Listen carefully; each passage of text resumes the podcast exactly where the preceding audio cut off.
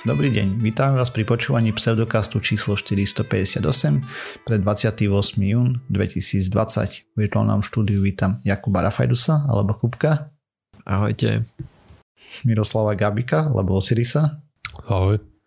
A ja som Radoslav Vasatý alebo Martyr. Čaute. Sme podcast o vede a skepticizme. Vede sa nevenujeme profesionálne, takže ak nás budete chcieť doplniť v niečom, čo sme zabudli spomenúť, alebo sme spravili niekde chybu, píšte nám na kontakt zavinač pseudokaz.sk.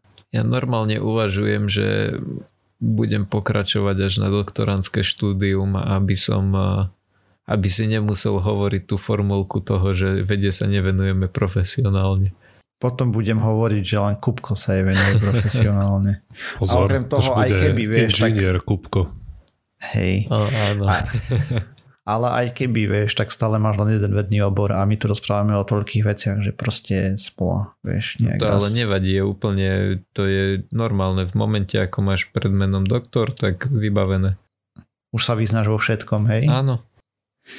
Ne, si neomilný a tak. OK. Tak ja tento názor nezdieľam. No páni, ako sa vám pozdáva e, posledný týždeň? Musíš byť teraz konkrétnejší. V poslednom týždni sa udialo toľko veci. No tak si vyber jednu z nich, ktorá sa ti páčila, nepáčila alebo podobne. Aha. Pršalo. No, nepáči to presne. Páčilo. To som chcel povedať. Strašne sa mi nepáčilo, že, že stále prší. Hm, boli, nejaké, boli nejaké zaplavy, ne? Tak to zase u, u nás až také zaplavy neboli. Ja ako žijem asi 200 metrov od rieky, ale tým, že je to taký, nazvime to prerastený horský potok, akože dosť prerastený. Je to rieka, akurát e, tým horský som chcel povedať to, že má celkom veľký spád, takže e, vytopenie prakticky nehrozí. Uh-huh.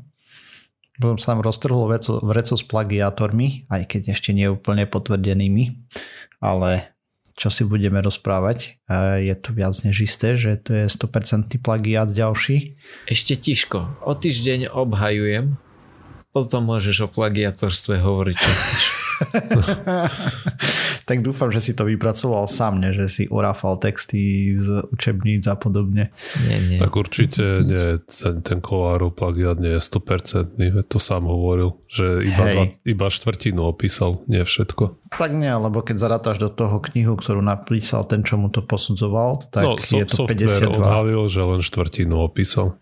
Áno proste celé tak, zlo. Čo sa týka tohto, tak mne software odhalil myslím 2,13% alebo také niečo.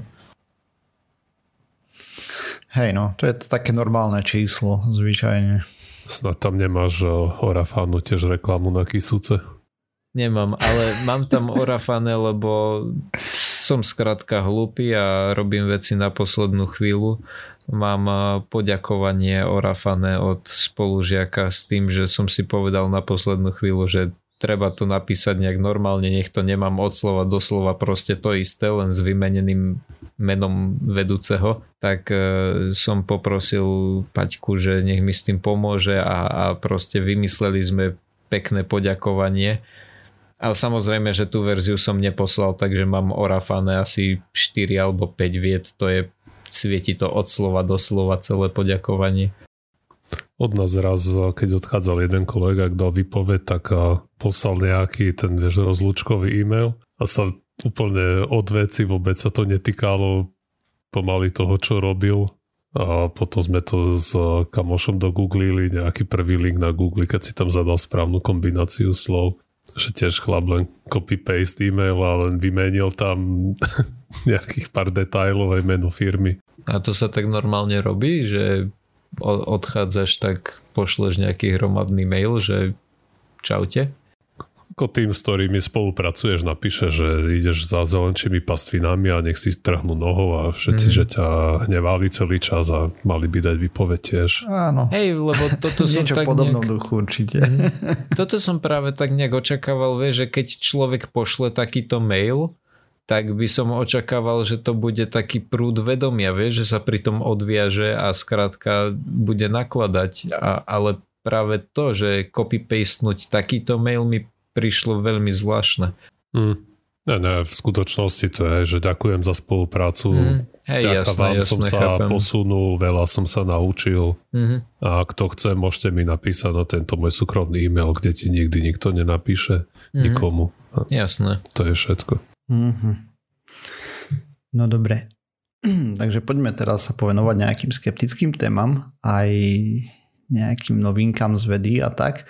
Ja chcem začať rovno jednou drobnosťou, ktorú chcem spomenúť a potom sa dostaneme k nejakej normálnej téme a tá drobnosť je, že sme prvýkrát pozorovali parallax shift alebo teda posun parallaxu a viditeľným okom na obrázkoch v medzihviezdnom priestore.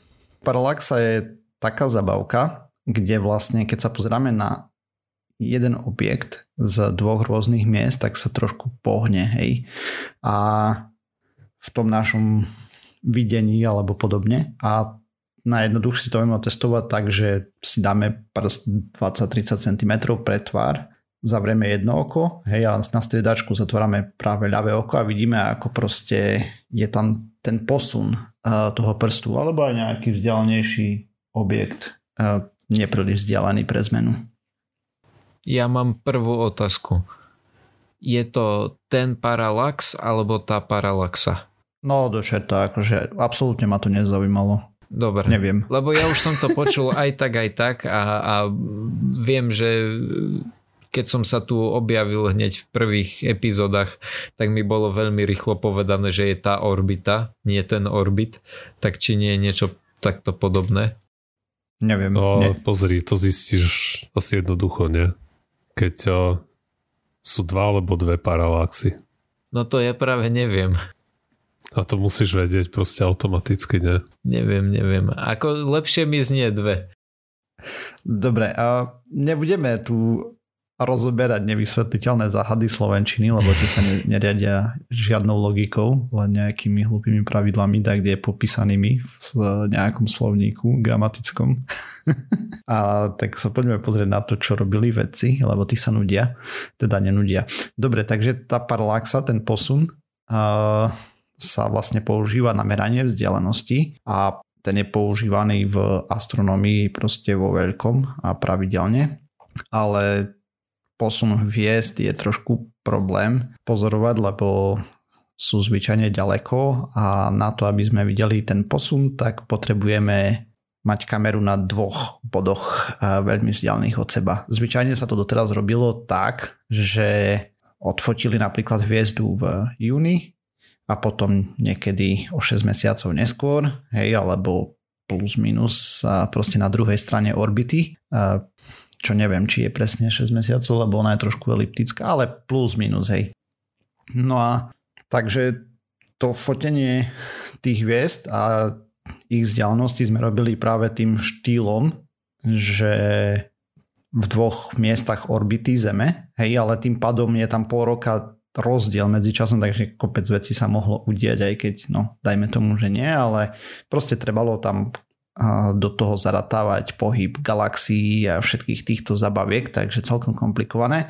A teraz, čo sa stalo, bolo, že New Horizons sonda vo vzdialenosti necelých 7 miliard kilometrov od Zeme spravila naraz fotku, aj zo Zeme spravili naraz fotku najbližšej hviezdy k nám a to je Proxima Centauri a je krásny obrázok, kde preblikáva vlastne, je ten istý vlastne uhol aj všetko, hej, a len preblikáva proste a tá hviezda sa pohne, ja neviem o koľko pixelov, ale o veľa na obrázku. Akože Takže... je to viditeľné voľným okom, hej?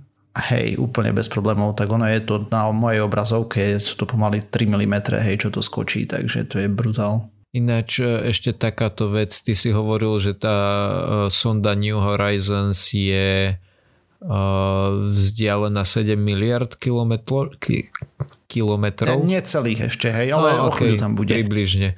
Keď tak... to sfotili, tak mala 6,9 miliardy mm. a boh vie koľko, no, alebo 6,8, neviem presne. Ja len toľko, že teraz som veľmi rýchlo vygooglil, tak vzdialenosť Zeme od Slnka je 150 kilometrov, 150 miliónov kilometrov, to je tá ano. stredná vzdialenosť.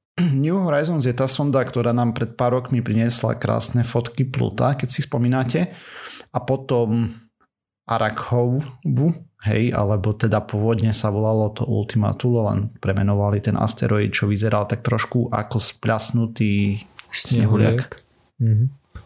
Len to, to som chcel povedať, že akože ten rozdiel medzi Zemou a tou sondou je o mnoho, o mnoho väčší ako, ako tá vzdialenosť Zeme na ano. jednej a druhej strane. Práve preto je to tak pekne viditeľné, hej, ten posun. Lebo za normálne okolnosti je tam nejaký malinký posun, ale tu voľným okom pomaly nezbadáš hej, na tých fotkách. Počítač to samozrejme vidí a keď máš dostatočne veľké rozlíšenie a to správne nazumuješ, tak to zbadáš tiež, hej, ale ináč, hej, no. Tak to len taká tu zabavka. Uh, takže toto by nám umožňovalo aj lepšie merať vzdialenosti k hviezdam, hej, keď ty vieš, ako ďaleko je sonda od Zeme, potom máš a potom vidíš, vieš vyrátať uhlík z toho a následne potom vzdialenosť podľa toho, ako sa pohne, hej. Mm-hmm. Že môžeme takým spôsobom prerátať tie vzdialenosti hviezd napríklad a nemusíme rátať s tým posunom galaxií, hej, za toho pol roka, čo spraví Zem. Presne, lebo my sa hýbeme trošku, hej, a potom tá hviezda sa hýbe trošku, potom a tak ďalej. Proste máš tam veľa premenných. Hej, Zem obieha, Slnko obieha okolo galaxie, galaxia sa točí a to isté máš na druhej strane hviezda a tak ďalej, takže je tam kopec problémov, ktoré sa musia riešiť, kdežto tuto to odpada. A plus je ten posun viacej viditeľný, takže tá presnosť by mohla byť lepšia do budúcna ale táto sonda nebola určená na to, hej, to len nejaký experiment robili. Že raz v budúcnosti, keď budeme mať nejaký teleskop na orbite za Plutom, ďaleko, ďaleko za Plutom, alebo až v Krupierovom páse, tak budeme mať lepšie pozorovania. Vieš si predstaviť, keď bude niečo za Plutom a budeš chcieť, toto sú predpokladám nejaké HD obrázky, že ako no, dlho... neviem, či až HD boli, ale hej, ten chvíľu to trvalo, než to no. stiahli. Ako dlho to potrvá? Ja neviem presne, aká je tam prenosová rýchlosť, ale veľmi, hm. veľmi malá. Typoval by som, že je to na úrovni môjho internetu. Uh, hlboko pod. Ja, ja teraz pekne naviažem svojou tému. Tiež som si vybral vesmírnu. Keď už o tom nič neviem, tak prečo by som o tom neporozprával aj v podcaste a v rámci diverzity.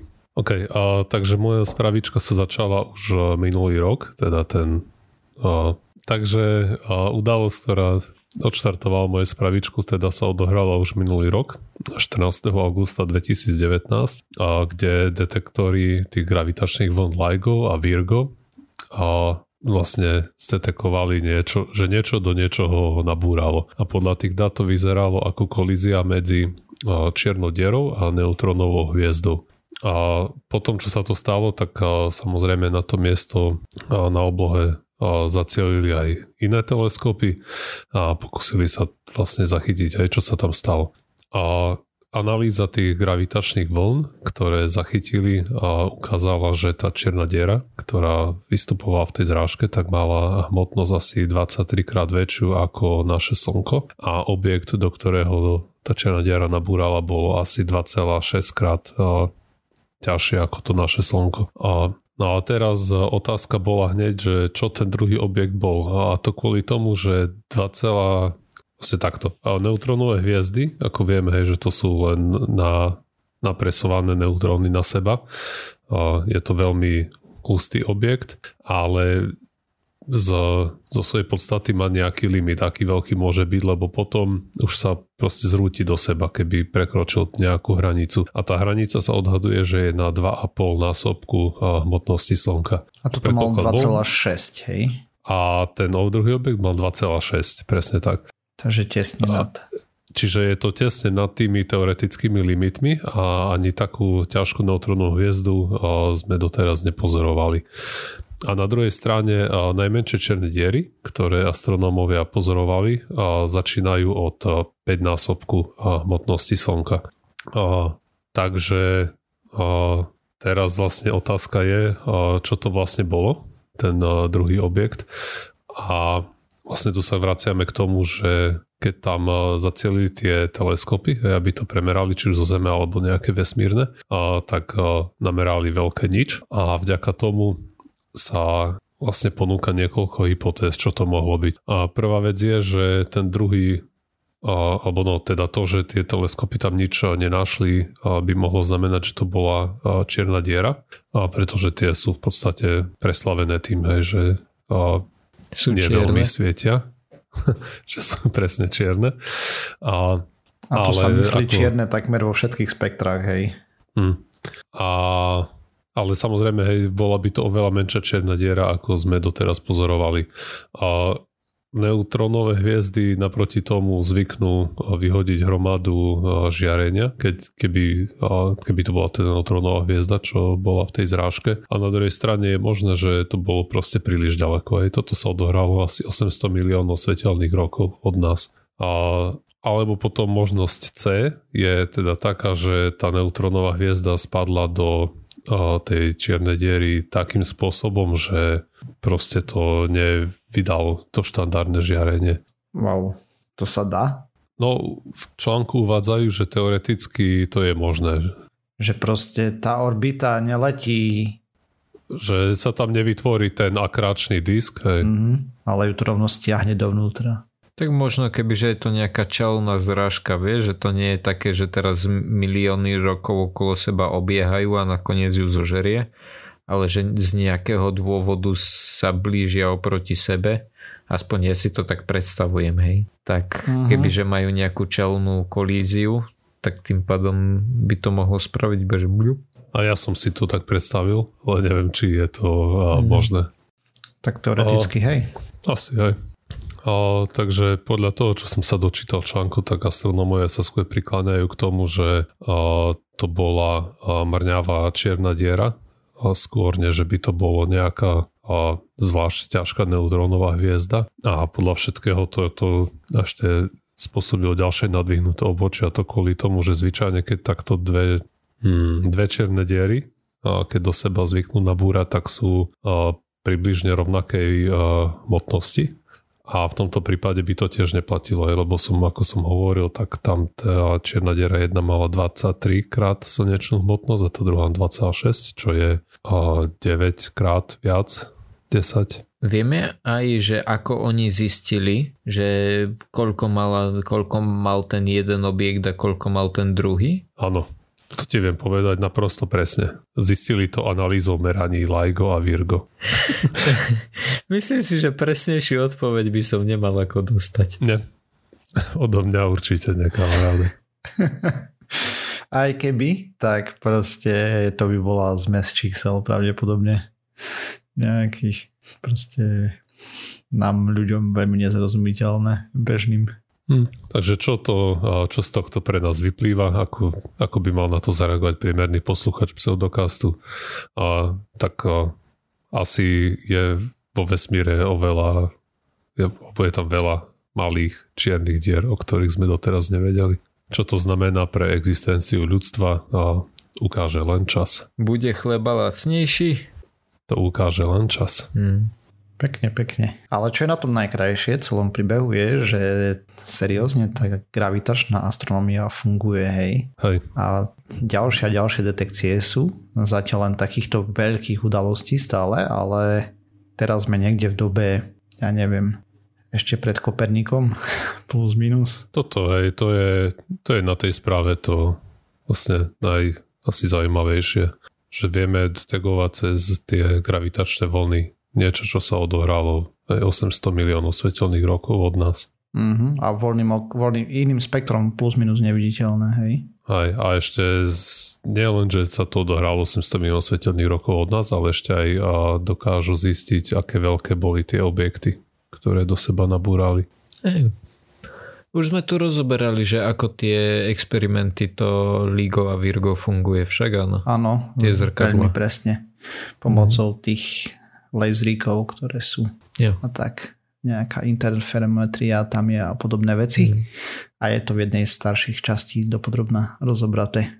Možno aj vo viacerých, ne? keď to rozbehli prvýkrát, isto sme to viackrát rozoberali. Tým pádom akože neutronová hviezda je guľa, čierna diera je guľa, hej, sú to veľké gule, ale my sa budeme rozprávať v mojej téme o tom, že kto mal obrovské vajcia.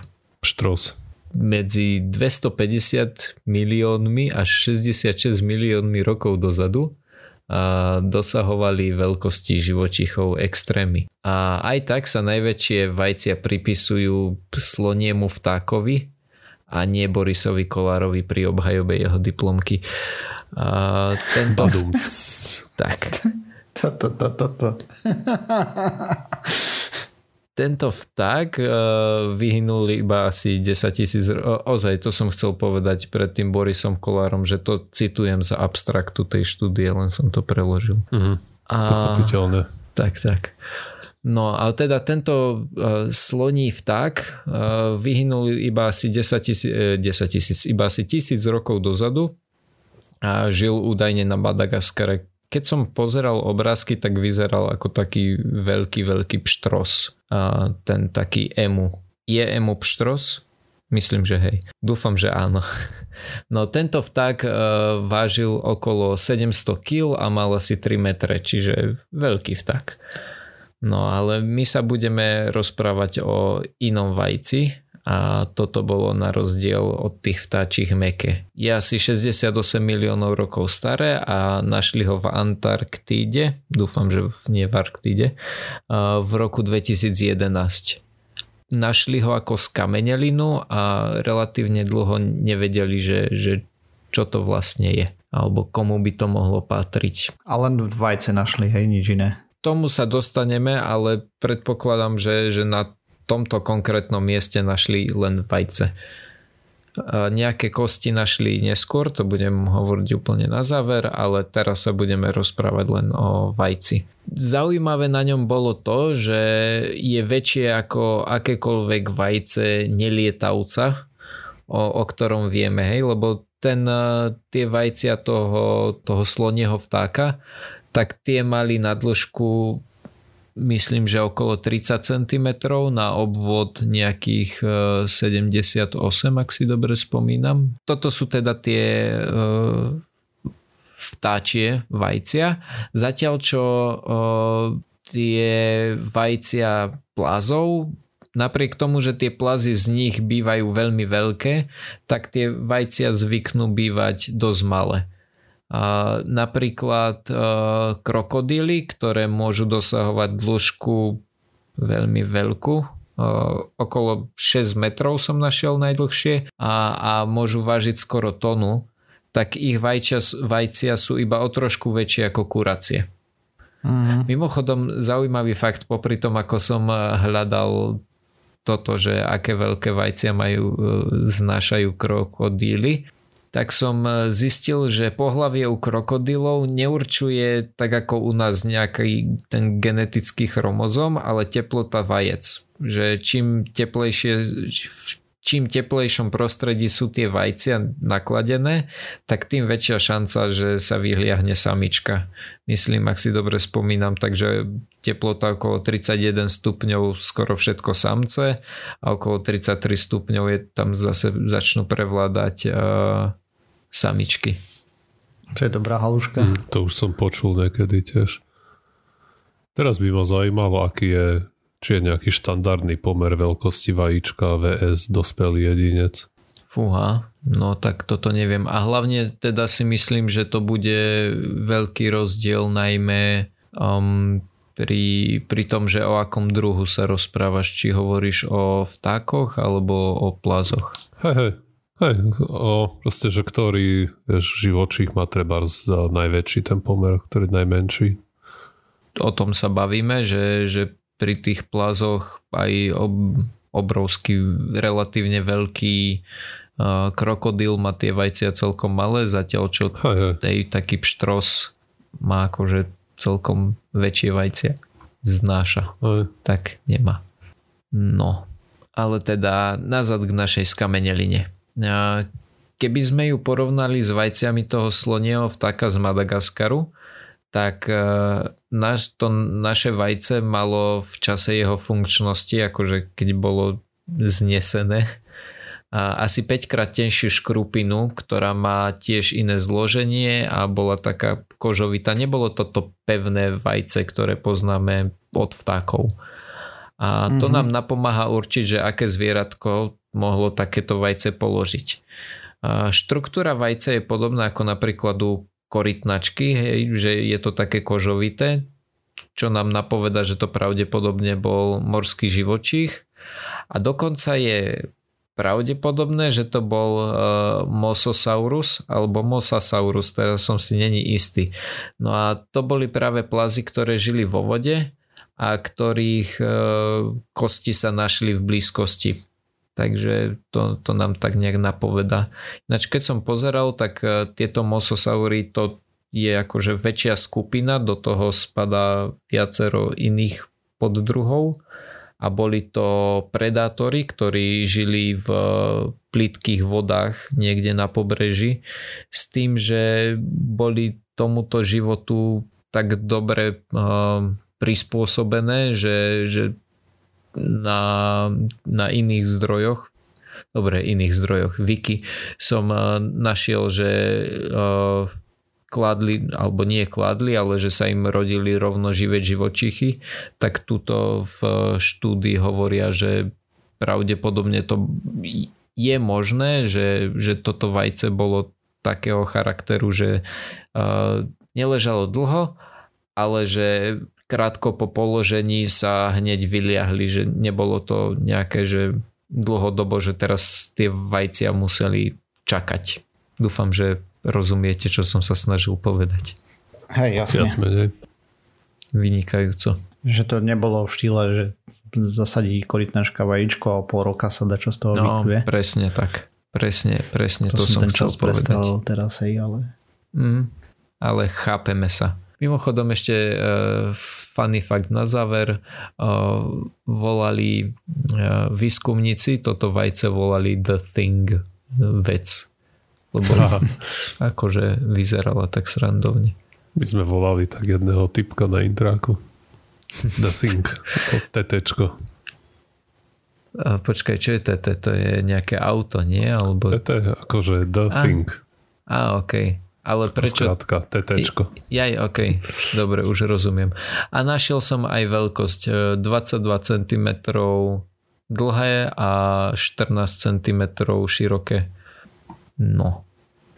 A dobre, neviem, nenapadá mi žiadny plynulý prechod z veľkosti vajec na tvoju tému Martyr. Pardon. Hej, dobre, nebudem mať Však, žiadny plynulý počkaj, prechod. Počkaj, nie, nie, ja ti poradím. Nie, nie, nie, netreba to. Ja ti netreba to. Vieš, ako, vieš, aké veľké je vajíčko, ktoré nájdeš? Kukneš a znáš. A čím kukneš? Aha, očami. Mm-hmm. No dobre. Takže poslucháč Denis nám poslal uh, náved na tému, takže poslal nám mailik, že čaute chalani, zaujímalo by ma, či by ste sa mohli prosím vás pozrieť na to, či existuje možnosť nejakého zlepšenia zraku bez toho, aby bola potrebná operácia, či už stravovaním, zaostrovacími cvičeniami a podobne. A práve som dopočúval diel, kde ste hovorili o krátkozrakosti, ale tam bola reč viac menej o tom, čo ju spôsobuje a čím to môže byť spojené. Díky za odpoveď a budem sa tešiť na ďalší diel. Všetko dobré. Takže ďakujeme za, na, na tému. A hej, veľmi zákerná otázka, lebo je na ňu jednoduchá odpoveď, že najskôr nie, ale poďme sa teda pozrieť na nejaké veci. Našiel som, že sa to samozrejme, že dá kopec osobných skúseností a iných nezmyslov, dokonca podľa niektorých cvičení aj šedý zákal sa dá vyliečiť cvičením a tak, takže som to odmával rukou, že samozrejme nula dôkazov akýchkoľvek vedeckých, hej, proste čisto osobné skúsenosti, že to ide a tak ďalej. Ale našiel som štúdiu, ktorá sa pozera na dve najrozšírenejšie metódy liečenia zraku a teda konkrétne krátkozrakosti. A jedna je Batcová metóda, Batesová metóda, sorry. A druhá sa volá Trataka Yoga Kriya. Takže poďme na to pozrieť sa, čo v tej štúdii robili. Mali iba 24 ľudí, teda veľmi maličká štúdia a 48 očí tým pádom. Rozdelili ich do dvoch skupín s tým, že ich pozorovali po dobu 6 mesiacov. Vek subjektov bol 18 až 25 rokov. A refrakčný index teda mali krátku zrakosť od minus 1 do minus 10 a, a minimálne po dobu 5 rokov. Mm, Takže, čo znamená a, ten refrakčný index pre na, nás ľudí s dobrým zrakom? Asi OK. To len tak, akože či si to mám predstaviť, že to boli ľudia, ktorí nosili normálne okuliare až po takých, čo boli prakticky slepí, alebo či to je len nejaká... prakticky slepí, hej, ešte stále. Od minus 1 do minus 10. No to už sú riadne popolníky, minus 10. Ako minus 10 sú, sú ľudia, ktorí majú aj minus 20, hej. To viem, že sú. Hej, len Takže... akože čo si mám pri tom predstaviť, lebo som absolútne netušil. Mm-hmm. Proste no, mali klinickú krátkozrákosť. Hej, minimálne po dobu 5 rokov tam je dôležité a že to bolo 1 až 10 dioptrií. Takže, no a teraz uh, skupina A robila očné cvičenia po dobu 8 týždňov, tzv. batesové techniky a tam spada napríklad pohyby očami, také kruhové, hej, že pozeráš do každej strany postupne, potom priloženie dlane na oči a dýchanie a kopec ďalších. a väčšina z nich sú takéto proste nejaké cvičenie očí a skupina B a používala to Tatraka yoga kriya tiež po dobu 8 týždňov s tým, že je to technika, kde stabilne čumákuješ na nejaký objekt, ktorý je v určitej vzdialenosti, napríklad na sviečku, alebo na nejaký list na strome, alebo na nejaký kryštál a iné zázraky. A tieto vlastne cvičenia mali samozrejme zadovážiť pacientom to, že sa im mal zlepšiť zrak a vlastne tá krátkozrakosť sa mala upraviť. Je dôležité, aby som sa pozeral na kryštál, alebo to bolo len uvedené, že jedna z možností? Jedna z možností. Tak je tam sviečka, list alebo kryštál, takže predpokladám, že asi je to plus minus jedno, mm. na mhm. čo sa pozeráš. Uh, neštudoval som teraz tie techniky nejako extra do detailov, len to, čo spomínali v tej štúdii. Mm-hmm. Obe skupiny mali veľmi, veľmi, veľmi, veľmi mierne zlepšenie. Avšak po ošetrení faktorov, lebo nešlo to úplne zaslepiť a tak, tak záver štúdie bol, že na žiadne zlepšenie. S tým, že štúdia je z 2018. A ako som spomínal, ďalší výskum je potrebný a teraz takže hľadal som potom ďalej, či sú nejaké iné e, štúdie ohľadom cvičenia očí a podobne a výsledok je taký, že som nič nenašiel. Možno som hľadal zle, možno sa ešte niečo dá nájsť. Teda nič som nenašiel. Samozrejme, obe tieto techniky zaručene zaručene akúkoľvek poruchu zraku riešia podľa niektorých webov a tak. Aj keď táto štúdia nenaznačuje ani tú krátkozrakosť, ale Ináč samozrejme není problém, stačí cvičiť a vyliečite všetko. Ako som spomínal, už aj ten uh, šedý zákal, že netreba ani operovať. Z úplnej slepoty na minus 20 dioptrie sa dostala tetuška podľa svojho vlastnej výpovede, že z jedného vidí úplne bez problémov, aj keď minus 20 asi není úplne bez problémov, ale, ale vidí. Trochu to stačí na navigáciu životom. Hej. Hej. Mm, to ti možno aj stačí šedý zákal, vieš, keď nemáš úplný. Uh, veľmi silne pochybujem, hej, že proste nejakými pohybmi očí z jedného sa šedý zákal ustúpil a to zvyčajne ne. neprebieha. Aspoň teda, pokiaľ by to tak prebiehalo, tak je prvá, hej, na svete možno. No a potom tam bolo kopec iných uh, metód a takých nezmyslov no, nezmyslov, hej. Samozrejme sú tie okuliare s mriežkou, kde akože to malo zlepšovať zrak, že sa namáha oko a podobne, a, alebo teda sa to malo používať na predsvičovanie očí, ale niektorí tvrdili, že aj dioptriem to odstranili. Potom pušťali si guličku po... Hm. Po oku? Nose. Nie. Uh, na stole máš ako keby... Rampu máš rampu na stole, hej, áno, ale je čierno-biela, hej. A potom išla gulička, máš sa nejako sústrediť na to a to malo spôsobiť e, opravu zraku, proste očné cvičenia, všetky, všetky možné. E, ako som spomínal, výskum ukazuje nula. E, keby to fungovalo, je asi oveľa menej ľudí bez takto oveľa viac ľudí by sa vyliečilo z krátkozrakosti a podobne bez chirurgických zákrokov. Žiaľ, vyzerá to tak, že nič nefunguje. Okrem operácie buď jedného alebo druhého druhu, hej, proste laserom, kde sa upravuje rohovka, alebo potom už riadna operácia, kde ti vmontujú šošovku do oka. Vlastne ti upravia optiku. Ono je to mechanická porucha, hej, stuhnutia oka a podobné veci tam No to nemusí byť. Akože väčšinou máš, e, proste nevidíš dobre preto, lebo máš e, nejakú, ne, nemá to šošovka správny tvar. Áno. Hej?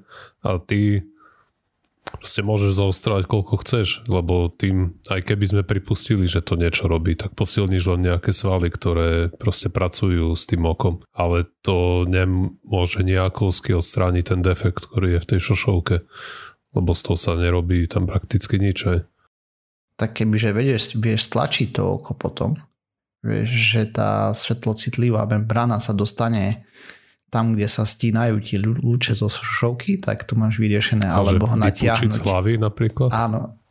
Tak nie, vieš, okay. lebo oko je plus minus guľaté, ale kebyže ho trošku sploštíš zadu, vieš, lebo krátkozrakosť je o tom, že sa ti tie lúče zbiehajú pred svetlocitlivými bunkami a dlhozrakosť je, že za, preto je to rozhádzané.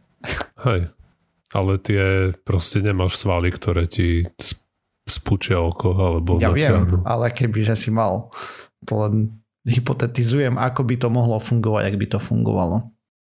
A druhá vec, prečo je toto blbosť, je proste to, že ty keď chodíš po svete, tak zaostruješ furt na niečo. Hej? To, Samozrejme. Ste ty, že teraz sa rozhodneš, že zaostrieš na guličku, tak čo, ako, čím to je špeciálne? Keď ideš prejsť cez cestu, tak sa, tak sa pozeráš vedome na auto, he, ktoré ide okolo teba a urobíš to isté v podstate. Hej.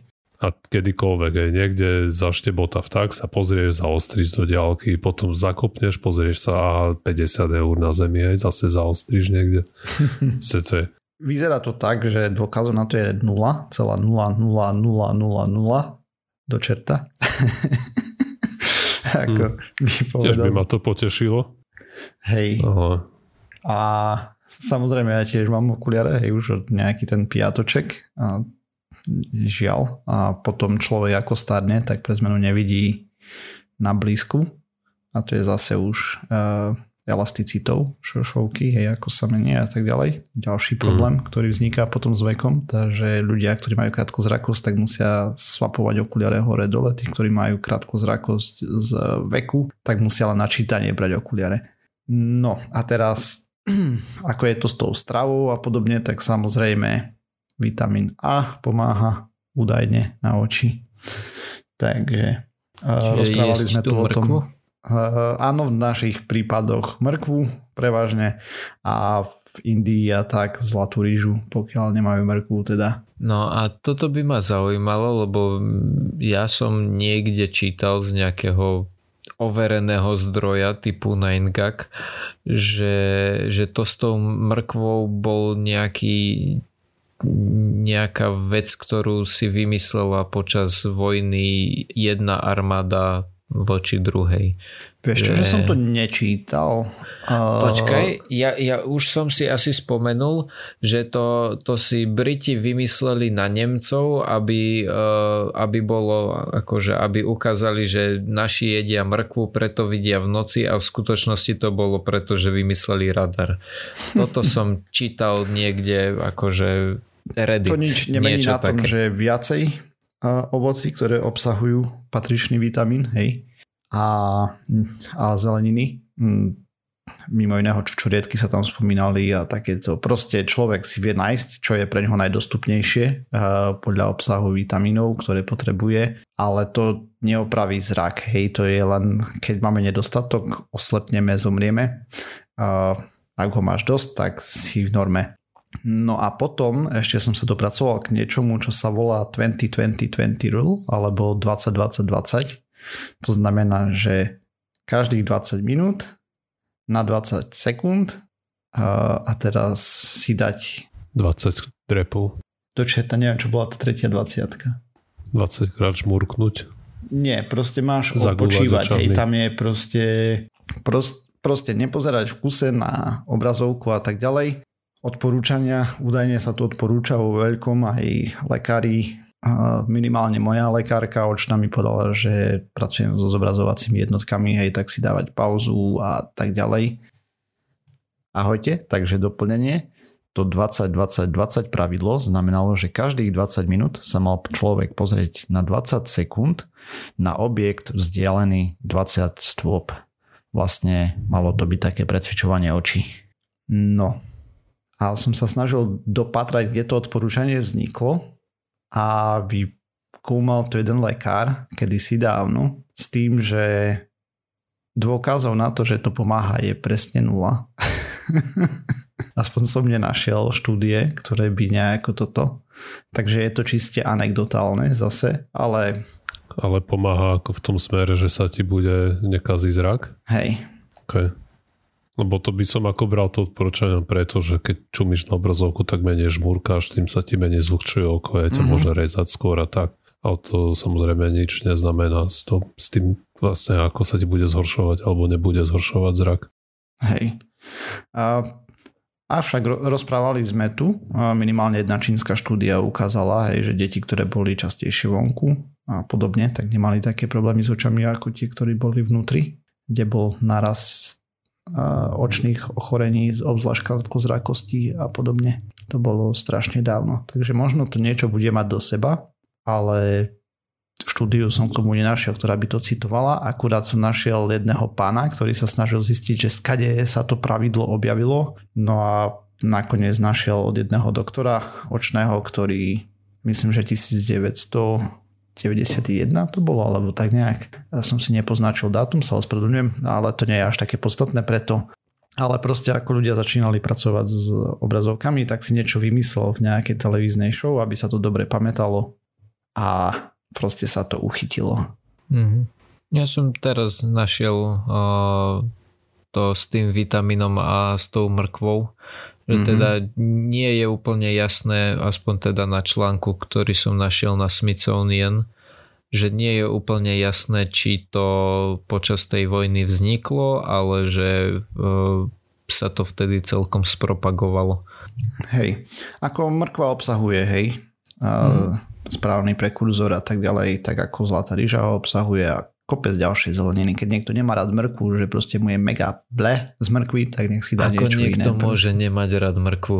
Tak sú ľudia, ktorí nemajú radi mrkvu. Ja minimálne Nie sú ľudia, ja sa stavím, že neexistujú ľudia, ktorí nemajú re, tak, radi potom mrkvu. si tú osobu vyškrtnem možno imaginárna. Oh. Ako niekto môže nemať rád mrkvu? neviem, niekto nemá rád cibuľu, niekto nemá rád mrkvu, niekto nemá rád brokolicu, niekto nemá rád olivy. Proste je kopec ľudí, ktorí majú nejaké nono. Na škodu nás všetkých, včetne mňa, aj Osirisa a Denisa, mm, asi jediné riešenie krátkozrakosti je, bude operácia zatiaľ. Nenašiel som nič, čo by fungovalo. Ako skúšať cvičiť môže, mm. a, ale možno nám pribudne ďalší anekdotálny dôkaz, že to mm. funguje pre niektorých ľudí, aj keď tá štúdia ukázala, že nie veľmi, hej.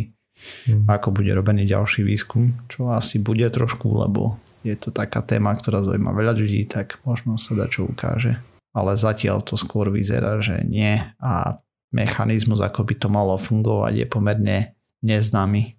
Až takmer nereálny. Takmer nereálny, áno, dobre. no, Takže toľko k tejto téme. Žiaľ, na škodu nás všetkých nič z toho nebude. Takto jednoducho.